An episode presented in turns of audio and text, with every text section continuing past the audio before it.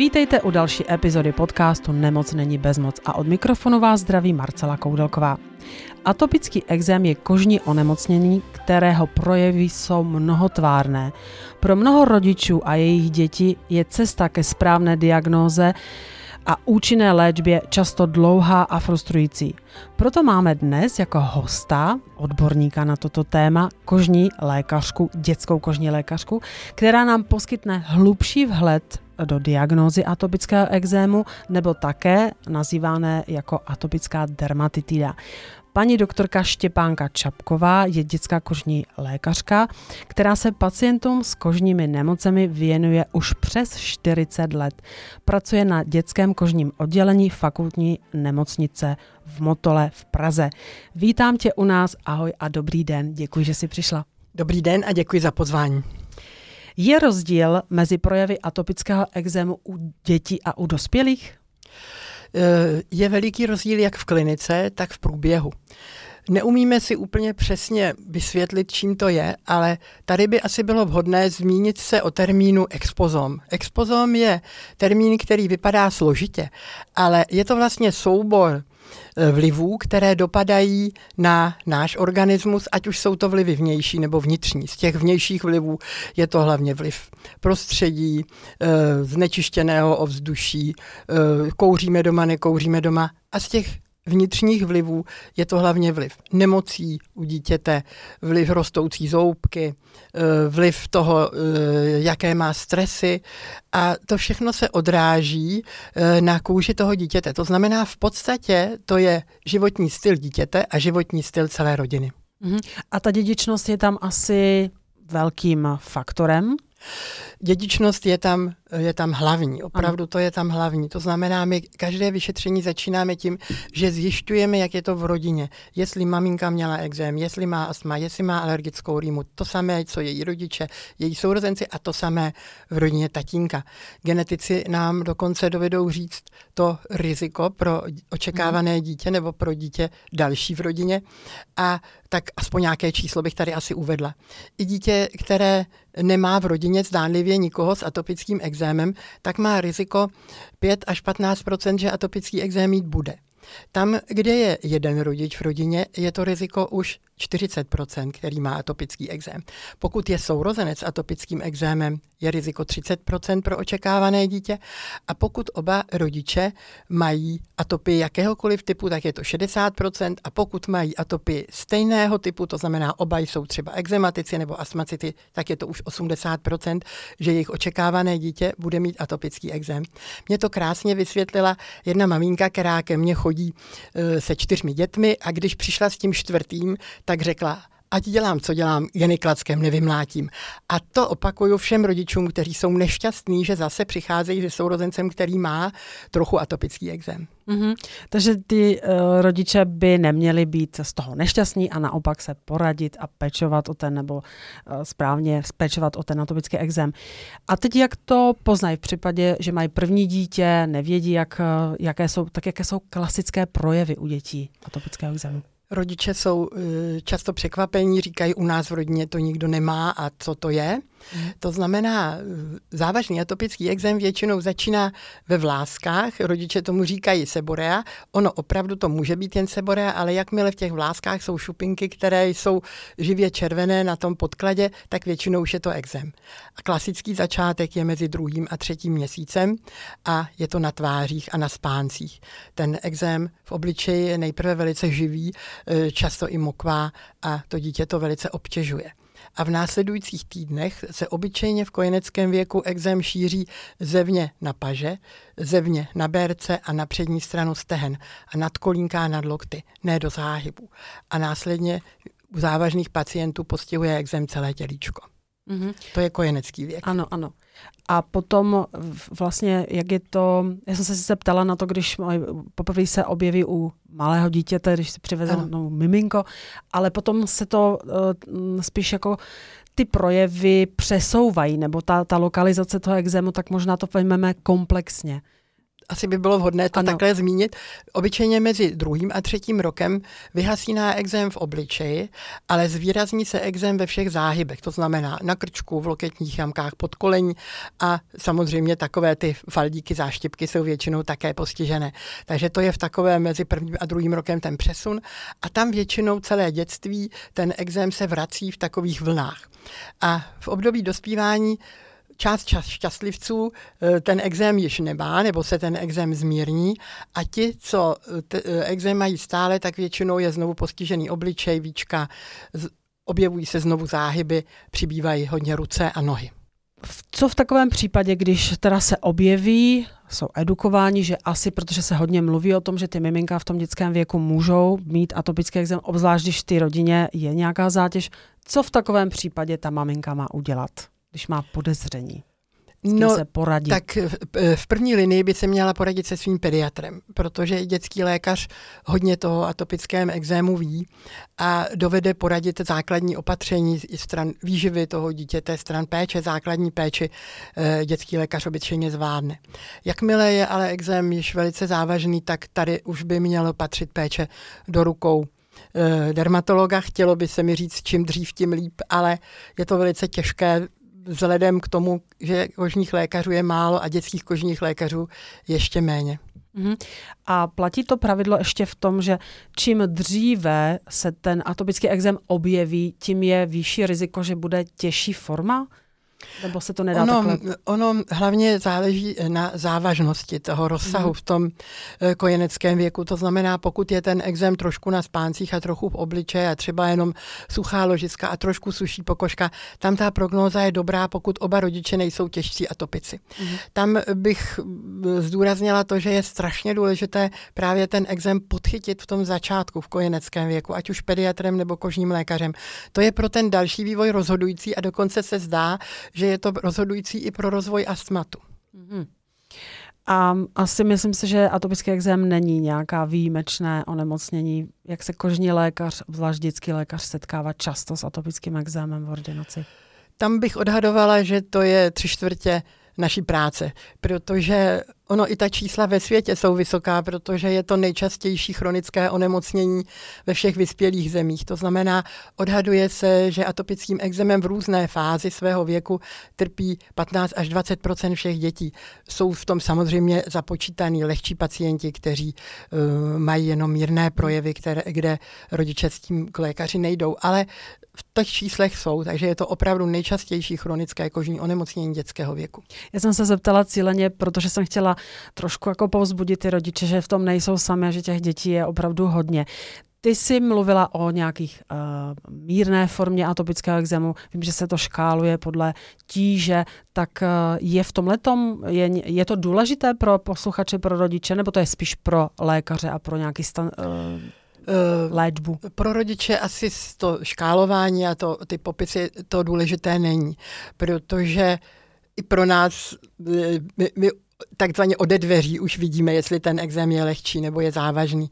Ale uh, závažný je ten průběh, jak, jak se často opakují ta zhoršení toho atopického exému, jaké je svědění, protože svědění je ten nejzávažnější příznak atopického exému, protože pro diagnózu atopického exému jsou důležité tři věci. Jednak ta klinika, to znamená, kde ta dermatitída, ta vyrážka je, to je pro kožního lékaře důležité. Také to, jestli to dítě se škrábe, jestli má to svědění. A také to, jestli se ta dermatitída, ta vyrážka vrací, protože atopický exém není něco, co máme jednou v životě a pak už nic, tak to není. Ty obtíže se vrací, i když vy, mohou vypadat v různém věku velice různě. Mm-hmm. Tak a jaký je teda cíl té léčby atopického exému? Co ten lékař jako řeší? Že asi maminky jsou nešťastné z toho, jednak to děťátko nevypadá moc dobře a to rovná se, že asi ho to musí bolet, svědět, ale, ale spíš řeší, co to svědění, dítě nemůže dlouho spát dobře, nebo takže uh, jaká je ta strategie nebo ten cíl hmm. vás, kožních lékařů v té léčbě, aby ty maminky porozuměly, jak uvažujete? Ta strategie je velice důležitá a jsou tam tři zásadní věci v té léčbě.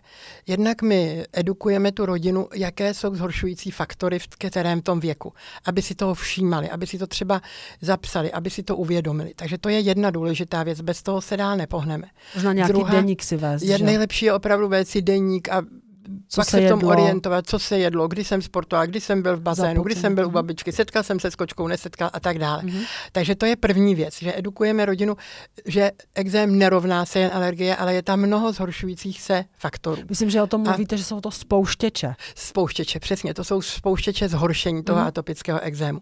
Druhá záležitost je dostat ten exém pod kontrolu v té akutní fázi. A to je veliká práce, aby jsme naučili tu rodinu, co udělat v té akutní fázi, jakou dát tu, říkáme, SOS léčbu.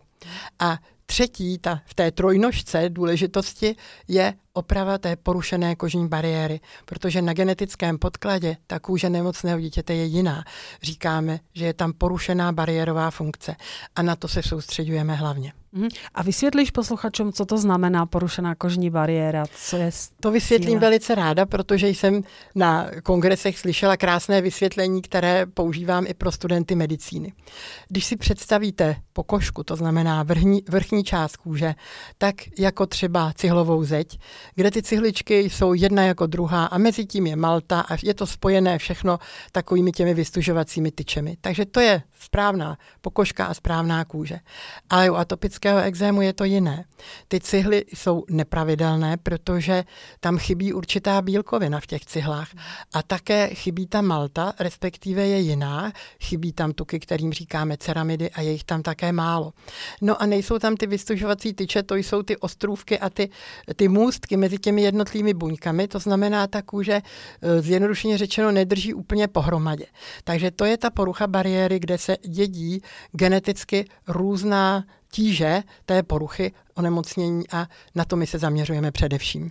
Proto se zaměřujete na tu kůži, že to je problém v té kůži u toho atopického exému. A jak, jak se můžu tu kožní bariéru udržet fit nebo ní pečovat? Uh, pečovat o ní musíme tak, že jsme velmi opatrní uh, s mytím, to asi by chtělo zvlášť Určitě. vysvětlení.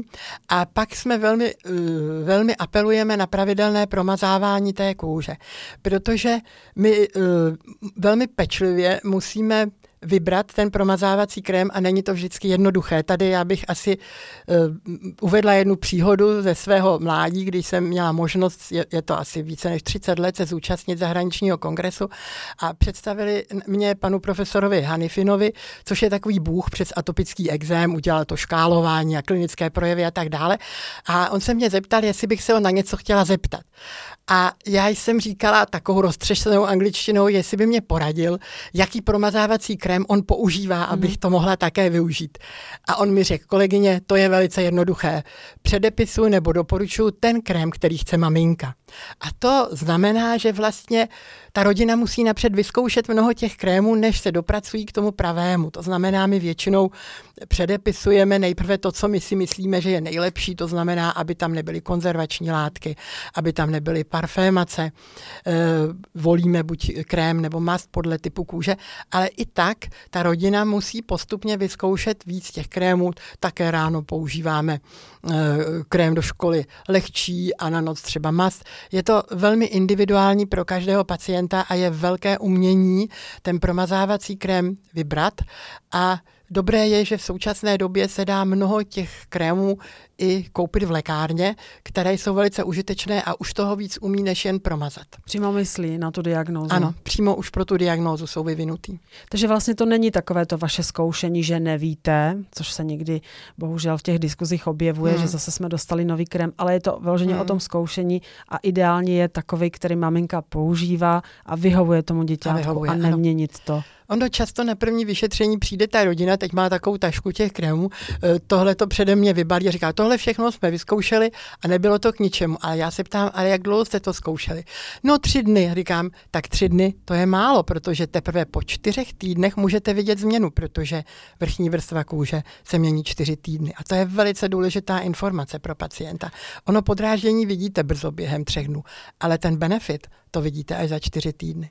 Já moc děkuji za toto vysvětlení, protože taky v těch diskuzích jsem četla, že tam je ta netrpělivost, nevyhovoval nám, dávají v různě k dispozici a vlastně zjistíš, že to používali třeba pět dnů. Takže ideálně čtyři týdny a potom ano. se dá.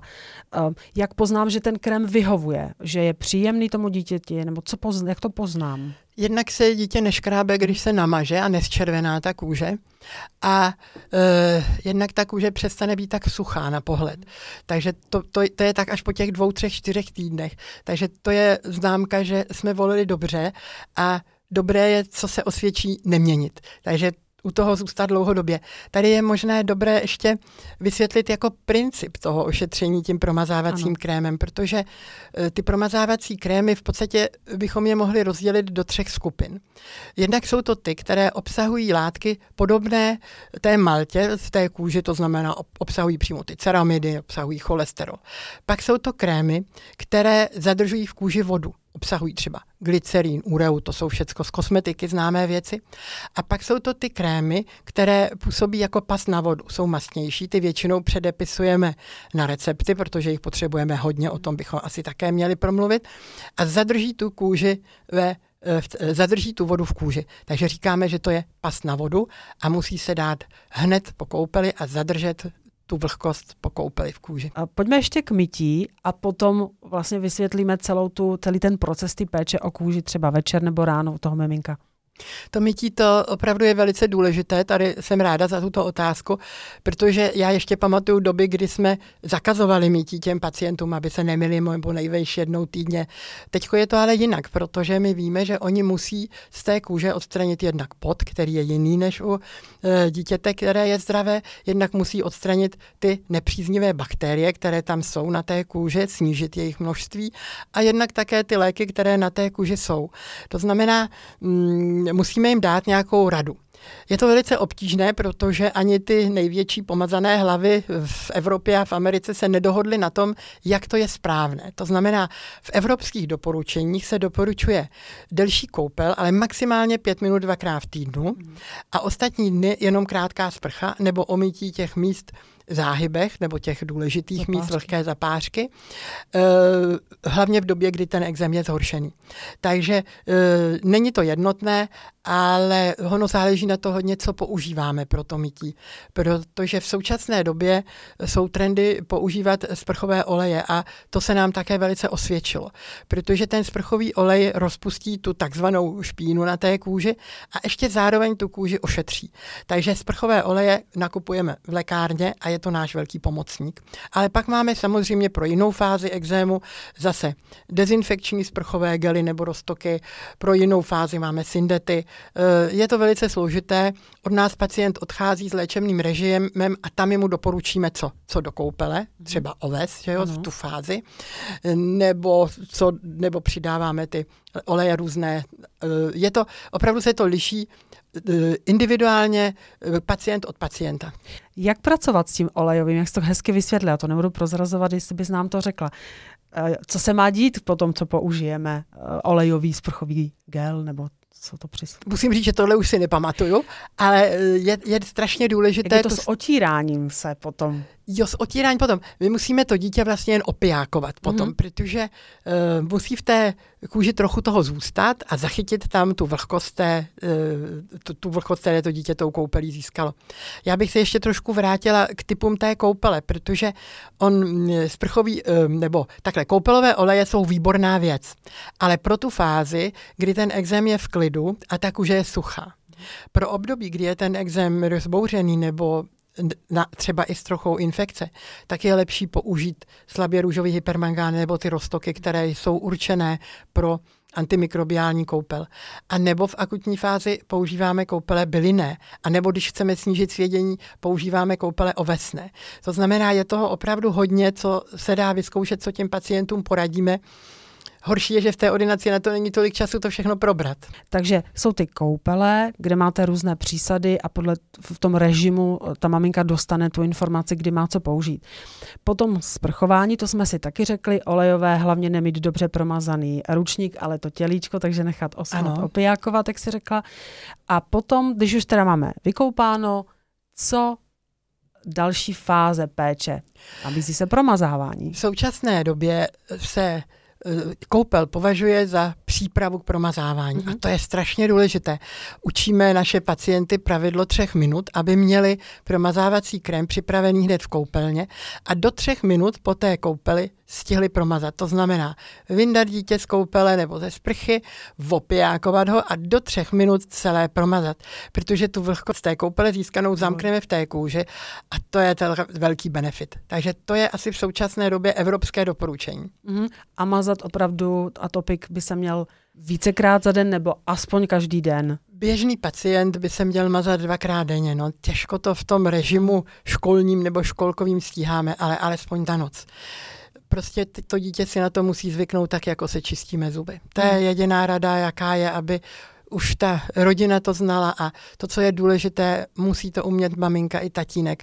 Na ledničce vyset, co odšetřujeme, aby ta maminka mohla mít chvilku se uvolnit, jít si zacvičit, jít s kamarádkou večer ven, protože vidím, že ty maminky jsou vyčerpané a potřebují záskok. Mm, já si pamatuju mých synovců, kdy měli zuby a pak běželi s tobou krému a to, co jsem se těšila, že vlastně to je přesně to, co to dítě už to má mít naučeno, když má ano. atopický exém, že pečujeme o kožní bariéru, držíme exém vlastně pod kontrolou. Eh, co v případě, když eh, jsou takové ty problémy, jako je třeba plenková dermatitida, nebo to je jiné téma, ale exém atopický, když se projeví. Co v tomhle případě? Maminky to dobře znají, že pod plenami většinou ten exém právě není.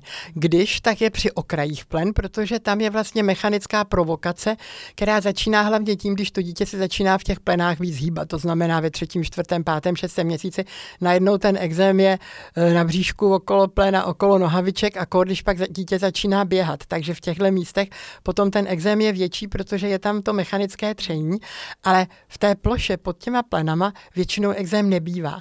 Je to asi také proto, hmm. že ta kůže je tam dobře hydratovaná tou močí, která obsahuje možná i tu úreu, která tam tu vlhkost zadržuje. A když je eh, ten exém těžký i pod těmi plenami, většinou je tam na vině i druhotná infekce kvasinkou nebo uh, špatně vybrané pleny nebo, nebo málo měněné pleny. Je tam už většinou nějaký jiný problém. Ještě jiný. Ano. A potom ještě uh, hodně často se diskutuje, když má dítě dudlík, tak uh, kolem pusy. Ano. Tak to je taky exém, vlastně je to spíš? stejný, je to vlastně stejný mechanismus. Hmm. Dělají to sliny okolo toho dudlíku a různé potraviny, šťávy, ovoce, vlastně je to vyrážka z podráždění, kdybych měla být přesná, ale proto, že ta kůže dítěte je náchylná k podráždění, je citlivá, reaguje na mnoho zevních podnětů, na které dítě e, jiné, které atopický exém nemá, nereaguje. A ona je hodně jemná, že jo? Ta kůže je citlivá, jemná a reaguje hmm. víc na kontakt s mnoha různými látkami z našeho okolí, včetně potravin a slin. Mm-hmm. Tak my jsme se bavili o atopickém exému, že jeden z projevů je suchá kůže, to znamená porušená kožní bariéra, důležité mazat, a druhým takovým nepříjemným je právě svědění. Tak co v tomto případě a jestli je, je jasno, co to svědění způsobuje a jak na něj? To svědění je to docela složité, protože e, zjednodušeně bych mohla říct, že to způsobuje neuroimunologická disbalance. Ale jak to pochopit, jak to uchopit pro pacienty? To znamená, v kůži jsou zakončení nervová, která uh, trošku jinak reagují na ty signály imunitního systému. Eh, moje kamarádka imunoložka eh, přednášela studentům na přírodovědecké fakultě imunologii tak, že jim vysvětlovala, že ty eh, imunologické buňky si mezi sebou posílají SMSky a když to tam je porušené, tak prostě to není správné. Takže tady jsou ty SMSky, které jsou vyslány v atopickém exému k tomu, že tak už svědí. Ale těch vlivů je mnoho, to znamená, když se podíváte na dítě třeba ve škole, které najednou nemůže hnout s příkladem matematickým, tak se začne škrábat. To znamená, psychický stres je veliký podnět ke svědění, takže těch vlivů je tam obrovské množství. Dítě se zapotí a hned se začne škrábat. Takže těch vlivů je mnoho, ale ta nervová zakončení v kůži více vnímají tyto podněty, než u dítěte, které atopický exém nemá. Mm-hmm. Já jsem vlastně v některé z jedné z přednášek slyšela, že atopický exém je taková trošku virtuální choroba, která není vidět, ale vidět jsou ty projevy. To znamená, že když začne asi svědět těma SMS-kama, tak to dítě se začne škrábat A to je to, co, co je potom takové to, co je vidět.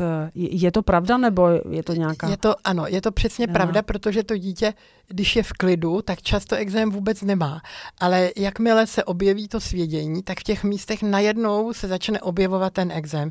Nejprve pupínky splynou do ložiska, je tam zarudnutí. A to je tím, že to dítě škrábáním uvolní látku právě z těch eh, imunologických buněk, které jsou k tomu náchylné to se šíří krví zase do těch ložisek exému a do těch ložisek, kde to bývá a tím ten exém se objeví. Takže hmm. opravdu, a to svědění často bývá i na kůži, kde není vůbec nic vidět.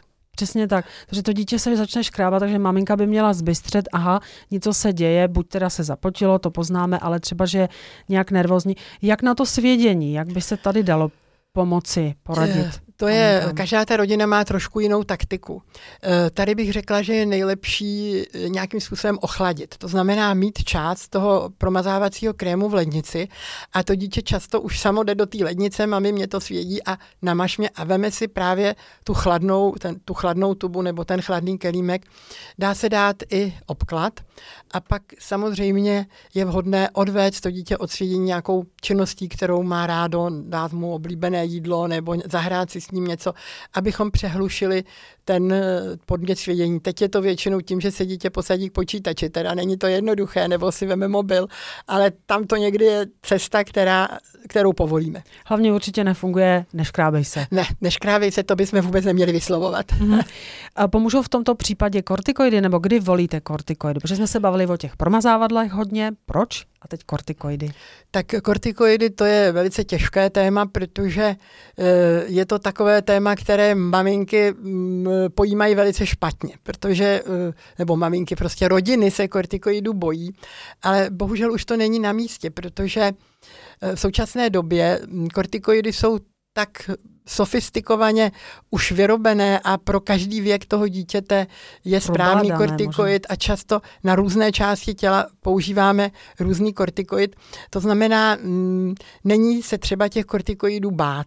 Já vždycky říkám pacientům v ordinaci, víte, je to jako s plevelem. Když ten plevel nevyplejete, tak on vás zardousí. To znamená, ten kortikoid se musí použít včas a šetří se tím, že se včas použije tam hmm. potom použijete toho kortikoidu vlastně méně, než když to necháte rozjet, když se dělá nějaká studie nebo statistika, tak většina rodin použije kortikoid sedmý den zhoršení exému. No to je nesmysl, že jo? První den, druhý už den by se měl. A pak stačí třeba jeden den použít ten kortikoid a už se to přehoupne a stačí pak jenom promazávat. Mm-hmm. Slyšela jsem krásnou přednášku v Aténách, pan profesor Sachner říká, když používáte kortikoidy správně, není se čeho bát, je to jako s autem.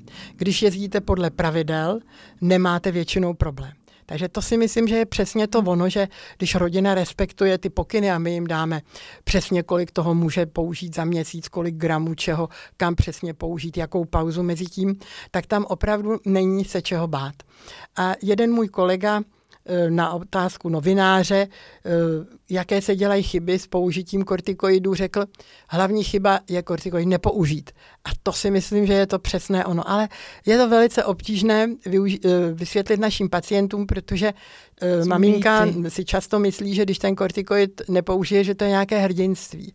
Ale tomu dítěti dělá opravdu špatnou službu, protože často nezabrzdí ten exém v té době, kdy už by mohlo na, uh, nastávat to, věkem to zlepšení toho exému. A jakmile ten exém je rozsáhlý a nesklidní se jako ten plevel, nezlepší se, tak je to podklad po vznik astmatu, protože často ta senzibilizace k těm alergénům jde přes kůži, která mm. je rozbouřená, vnímavá a otevřená. Hodně často si rodiče myslí, nebo maminky myslí, že atopický exém není jenom uh, o kůži, ale že vlastně je důležité správně jíst nebo dodržovat nějaké speciální diety. Je to pravda, mě učili, že atopický exém je problém kůže, na kůži, tak jak, jak v tomhle tom uh, jakoby vysvětlit, poradit posluchačům? Tady to bych řekla, že je nejčastější mýtus, že maminky si myslí, e, exém rovná se alergie, já přijdu k alergologovi nebo ke kožnímu lékaři, on najde ideálně tu potravinu, která to dělá, já ji vysadím a bude po exému. Tak takhle to není. Atopický exém je komplexní onemocnění, velice složité a dokud ta rodina jeho filozofii nepochopí, tak nemůže léčit dobře. Tam samozřejmě u těch nejzávažnějších pacientů v kojeneckém věku obyčejně objevíme alergii na bílkovinu kravského mléka, ale zase objevíme, je to většinou pokus omyl, protože i nejlepší alergologické vyšetření nezachytí všechny ty alergie potravinové, musí se to vyzkoušet. Takže pokus omyl je vědecká metoda a chce to velice citlivý přístup. U těch nejzávažnějších pacientů v dětském věku opravdu potravinové alergie jsou součástí průběhu atopického exému a to patří do rukou alergologa podrobné vyšetření. Teď se dá vyšetřit mnoho set alergénů. Je pak velice obtížné se v tom vyznat. Já sama uh, jsem hodně čerpala a mám strašně ráda uh, knížku uh, paní Ligurské, která je matka pěti dětí a napsala krásnou knížku uh, Atopický exém a potravinová alergie očima mámy. A ona je původem uh, učitelka češtiny a angličtiny, takže má krásný sloh, krásně to umí vysvětlit, uh, hlavně teda rodičům, Proč? ale i my lékaři jsme se z toho velice poučili. Tak, tak tam, kde si rodiče myslí, myslí, že jde o potravinovou alergii, tady tu knížku bych opravdu doporučila, jak tak já jsem ji také studovala, ještě se k ní vracím často. Ano, moc děkuji. I když se s paní Ligurskou neznám, ano. ale psali jsme si. Ano, ano, ano. Tak děkuji a já bych teda s dovolením, protože vím, že ty jsi v tomto velmi skromná, tak napsala si hezkou knihu právě pro rodiče atopický exém, kde už vlastně bylo pátá aktualizace. Vřele doporučuji, protože se tam věnuješ všem těm uh, otázkám nejčastějším, které teda zodpovídáme i tady, ale doporučením, takže vřele doporučuji a to je úplně úžasné dílo. Máš ještě nějakou jinou literaturu, kterou by si doporučila? Jsem ráda za změní té knížky a my jsme s paní doktorkou Benákou napsali takovou brožuru pro všechny pacienty s atopickým exémem. To vydáváme všem pacientům při první návštěvě v ordinaci a k tomu jim vydáváme také ověřené internetové adresy, které buď jsme sami vytvořili, anebo jsme je ověřili, že jsou vhodné pro eh, dítě nebo pro celou tu rodinu, protože velmi nám záleží, aby pacienti měli přístup eh, k správným informacím a velice rádi s paní doktorkou Benákou spolupracujeme na tvorbě Atopic Online a to bych radila všem pacientům přihlásit se tady do této skupiny, kde postupně mohou nastudovat krátká videa, která velmi dobře osvětlí, eh, co to je atopický exém, naučí eh, to, co vlastně nemáme v ordinaci často vysvětlit dobře. Vzpomněli jsme promazávadla, kortikoidy, ale ještě jsou topické imunomodulátory a potom nějak biologická léčba. Vím, že to je velké téma, tak jenom jako na to doplnění, ať to hmm. máme komplexně k té léčbě. Eh, tak topické imunomodulátory jsou našimi velkými pomocníky, protože málo jsme se věnovali té imunologii kůže, tam je porušená takzvaná orchestrace té kůže, to znamená, ten imunitní systém reaguje nevyváženě a tak, jako bych řekla, přemrštěně. A ten topický imunomodulátor umí ten zánět, který je imunologicky vytvořený, cíleně opravit. Je s nimi ale jedna veliká potíž a to, že na tu rozbouřenou kůži e, nemohou hned přijít. Musíme tu kůži trochu sklidnit, protože jinak ta kůže svědí a pálí v těch místech, kde topické imunomodulátory aplikujeme. To znamená, nepíšeme je pacientům hned, nepředepisujeme je hned, ale musí trošku se seznámit s tou kůží, trošku vědět, jak na to, trošku ji sklidnit a pak ty topické imun, imunomodulátory využíváme pro dlouhodobou léčbu. A jeden z těch topických imunomodulátorů doktorů je naším velkým pomocníkem, protože je v posledních letech znovu povolen pro děti od třech měsíců. Takže tam, kde maminka už se naučí trochu tu kůži ošetřovat a vidíme, že ten exém začíná se zhoršovat, tak tento topický imunomodulátor dovede udělat opravdu nám velice dobrou službu, opravit tu kůži hned v začátku toho rozjezdu. Tak to jsou naši velicí, velicí pomocníci, ale zase musíme mít čas naučit ty pacienty pracovat. s nimi pracovat, jak na to nesmí se nechat odradit vidět, že v začátku třeba ta kůže svědí pálí, ono během 14 dnů se to zlepší. A pak si zmiňovala léčbu biologickou. Biologická léčba je něco, co jsem velice ráda, že jsem se toho dočkala, protože eh, můžeme to nabídnout těm našim nejzávažnějším pacientům. To se opravdu týká jenom desítek pacientů, tam, kde selže, selžou kortikoidy správně vedené, selžou imunomodulátory, selže fototerapie, selže lázeňská léčba a exém je po celém těle nebo téměř po celém těle, tak tam pacientům nabízíme eh, biologickou léčbu nebo předtím často ještě imunosupresivní léčbu. Ale to je téma velice složité, týká se to úzké skupiny našich pacientů a to by bylo spíš na um, jiný, jiný pořad. povídání. Ano. A děkuji ale za to doplnění, ať to máme komplexně. A teď už bych se věnovala jenom takovým těm, co jsou nejčastější spouštěče u dětí. Asi maminky se obávají zuby, změna prostředí do školky, stres, hmm. tak Máš určitě Je to tak, trošku se to liší věkem toho dítěte, to znamená, u kojenců jsou nejčastějším spouštěčem běžné infekce, to znamená rýma, kašel, pak přijdou neštovice. Také se zhoršují e, průběh exému často po očkování právě tím imunologickým, tím imunologickými změnami a časté je zhoršení v kojeneckém věku po zapocení. To znamená, oblíkejte děti lehce, ať se to dítě nezapotí, to se zhorší vždycky. Takže to jsou takové ty nejčastější spouštěče. K tomu přijde samozřejmě písek na pískovišti, hlína na zahradě a podobně. A u těch větších dětí e, často je to už stres, Často poznáme, že třeba ta rodina se rozvádí, že jo? nebo že je neúspěch ve škole. A to, to všechno se na té kůži odrazí opravdu jako na plátně, to často poznáme. A poznáme, že někdy přijde maminka, někdy tatínek, vidíme, že je tam nesourodá ta péče, je to velice svízelné. A u těch větších dětí je nejčastější, kromě toho stresu, i zapocení, to oni začínají sportovat, ten sport je velice náročný, jak psychologicky, tak tím, že se zapotí a nemají možnost hned se osprchovat. Pod u atopika jediný a velice zhoršuje průběh onemocnění. Dalším zhoršujícím faktorem e, jsou bazény, protože děti to, samozřejmě to mají rádi, nechtějí zůstat mimo ani v hodinách plavání ve škole, my to také nechceme, snažíme se, aby to absolvovali, aby se nevyřadili z té řady. Tak to jsou asi takové ty nejčastější spouštěče, ale u alergiků samozřejmě jsou to pak ty alergény, které jsou už vytipované, že jo, pil, prach, roztoči, zvířecí alergén, anebo u malých dětí některé jídlo, alergie na bílkoviny kravského mléka, alergie na vejce. Ale to je už je velice individuální a po hmm. kontaktu s alergologem to už ti rodiče vědí. Teď ta maminka očekává, že a už budou se klubat zoubky, v atopické exem máme, co s tím? Myslím, že se to změnila. Na nic nečekat, když dojde k zhoršení, zatáhnout za ruční brzdu, dát ten kortikoid a pečovat o tu kůži. Dá se to takhle jednoduše? Dá, dá se to tak, ono ty zuby jsou téma pro rodiny všechny, nejenom ano. pro děti atopické. My tam většinou použijeme právě třeba ten topický imunomodulátor hmm. u těch zoubků, anebo i třeba obklady a víme, že ta noc teda bude těžká, tak e, prostě to všichni prožijeme, ale opravdu zatáhnout za tu ruční brzdu včas. Ještě mě napadá, lázně a atopický exem a dítě, tak eh, jaký je proces dostat se do lázní? Pro koho jsou lázně vhodné? To je, to je velice důležitá otázka.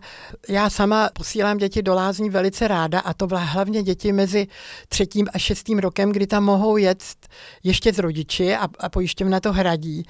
Pediatři jsou tak laskaví, že když napíšu to doporučení, oni jim ten návrh vystaví, jinak ten návrh může vystavit i odborný lékař, ale my to umíme hůř v této dítě, neznáme v celé tě, té hmm. komplexnosti. Protože když jsou ty děti starší, už musí jet do lázní sami, a ne každý je takový borec, aby čtyři týdny v lázních vydržel bez rodiny a všechno se tam tak mhm. jakoby ohlídalo. Takže my lázně nejvíce využíváme mezi, třetím a šestým rokem. Máme tři lázně vytipované, hmm. kde to dobře umí, kam ty děti posíláme a ten efekt je výborný v tom, že ta maminka se tam leco i doví, leco si vyzkouší a hlavně si tam zkusí léčbu klimatickou. Takže to je, považuji to za velice vhodné. Hmm. Takže tam se vlastně přistupuje k té léčbě komplexně. Já jsem uh, pro posluchače na našich sociálních sítích vznesla anketu, kde mohli, nebo spíš jako dotaz položit právě pro tebe. Hodně jsem jich zakomponovala, ale jeden mě zaujal a to je, uh, byl dotaz, proč se u nás neléčí ten atopický exém komplexně. Já znám uh, školu atopie v Německu, to o tom asi bys popovídala víc, ale myslím si, že u nás taky se praktikuje aspoň nějaké střípky. Ty školy atopie jsou na některých pracovištích i v naší republice. Tam je hlavní výhoda v tom, že v tom týmu je i psycholog, že je tam eh, alergolog, dermatolog, psycholog a sestra, která naučí mm, ty, pracovat. pracovat s tím exémem. Já sama jsem třeba měla možnost navštívit v Anglii pana profesora Harpra, který měl uh, kruce tři sestry.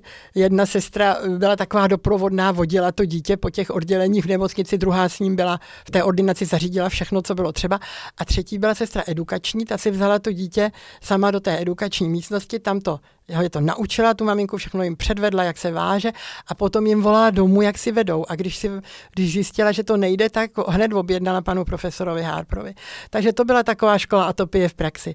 To znamená, komplexní péče o dítě je na té rodině. Nemohu říct nic jiného, protože oni musí sebrat všechny ty informace, které přicházejí od dermatologa, od alergologa, od pediatra a tu komplexnost si vytvořit sama. Samozřejmě škola atopie jim může pomoci, ale není to vše spásné. Všechno je na té rodině, jak tomu přistoupí. No, proto máte edukační buď knihy nebo nějaké brožury. No. Věnujeme se tomu třeba i dne, právě dneska, aby, aby se ta komplexní informace dostala k těm rodičům. Ty máš velice dlou, dlouhou praxi právě s těma atopickýma dětma, tak jaké jsou nejčastější mýty o atopickém exému, s kterými jsi se potkala? Tak o jednom z nich už jsem se zmínila, ano. to je to, že ten atopický exém rovná se potravinová alergie, tak to jsme snad už trošku e, vyvrátili. Druhý mýtus je zase v jiném dílu, to znamená, jedeme k moři a exém navždycky vymizí. Pak jsme se možná nezmínili ještě o zvířátkách, takže tam je, e, rodina se ptá hlavně, jak teda s těmi zvířátky, když dáme pryč to zvíře, tak exém vymizí, tak to taky není pravda. Máme eh, dokonce i rodiny, kde si to dítě na to zvíře přivykne, na to vlastní a když ale stejné zvíře se setká u spolužáka, tak je velká alergická reakce. Mm. Takže to jsou zase další složité situace. Prostě je to všechno velmi individuální. Mm. A jakou bys dala radu rodičům, kteří se snaží právě vyrovnat s diagnozou atopického exému u svého dítěte, ať nepropadají panice? Tam bych asi dala tuto radu. Navažte s vaším lékařem eh, takový kolegiální přátelský vztah. Protože ten lékař eh, od vás očekává, že vyplníte jeho individuálně stanovený léčebný plán. To znamená, naučíte se eh, zjistit ty podněty, které ten průběh exému zhoršují, pravidelně promazáváte a pravidelně zastopujete rozjezd toho atopického exému. Na druhé straně vy od toho lékaře můžete očekávat to, že on vás bude poslouchat v té ordinaci, bude poslouchat vaše dotazy a využije všechny své odborné znalosti a dlouholeté zkušenosti k tomu, aby vám co nejlépe pomohl. Mm-hmm. Moc děkuji. Já jsem vyčerpala všechny své otázky, když mám jich ještě víc, ale to bude asi na nějaké speciální, speciální díl s tebou. Moc děkuji, že jsi přišla, že jsi našla čas a budu se těšit zase příště na shledanou. Naschledanou, děkuji za pozvání. Každá chvilka, kdy můžeme pohovořit o exému mimo ordinaci, je důležitá. V ordinaci prostě není čas. Přesně tak. A naším dnešním hostem byla paní doktorka Štěpánka Čapková, dětská kožní lékařka. Děkuji za cené informace, důležité rady o atopickém exému u dětí a loučím se s vámi, milí posluchači. Pro dnešek to bylo opravdu vše, budu se těšit zase za týden ve středu. Taky jsme na sociálních sítích, na Facebooku a na Instagramu, kde přinášíme spoustu zajímavých rad a informací ještě navíc oproti eh, našim povídáním v rámci epizod. Mějte klidné dny a nezapomínejte, že nemoc není bezmoc.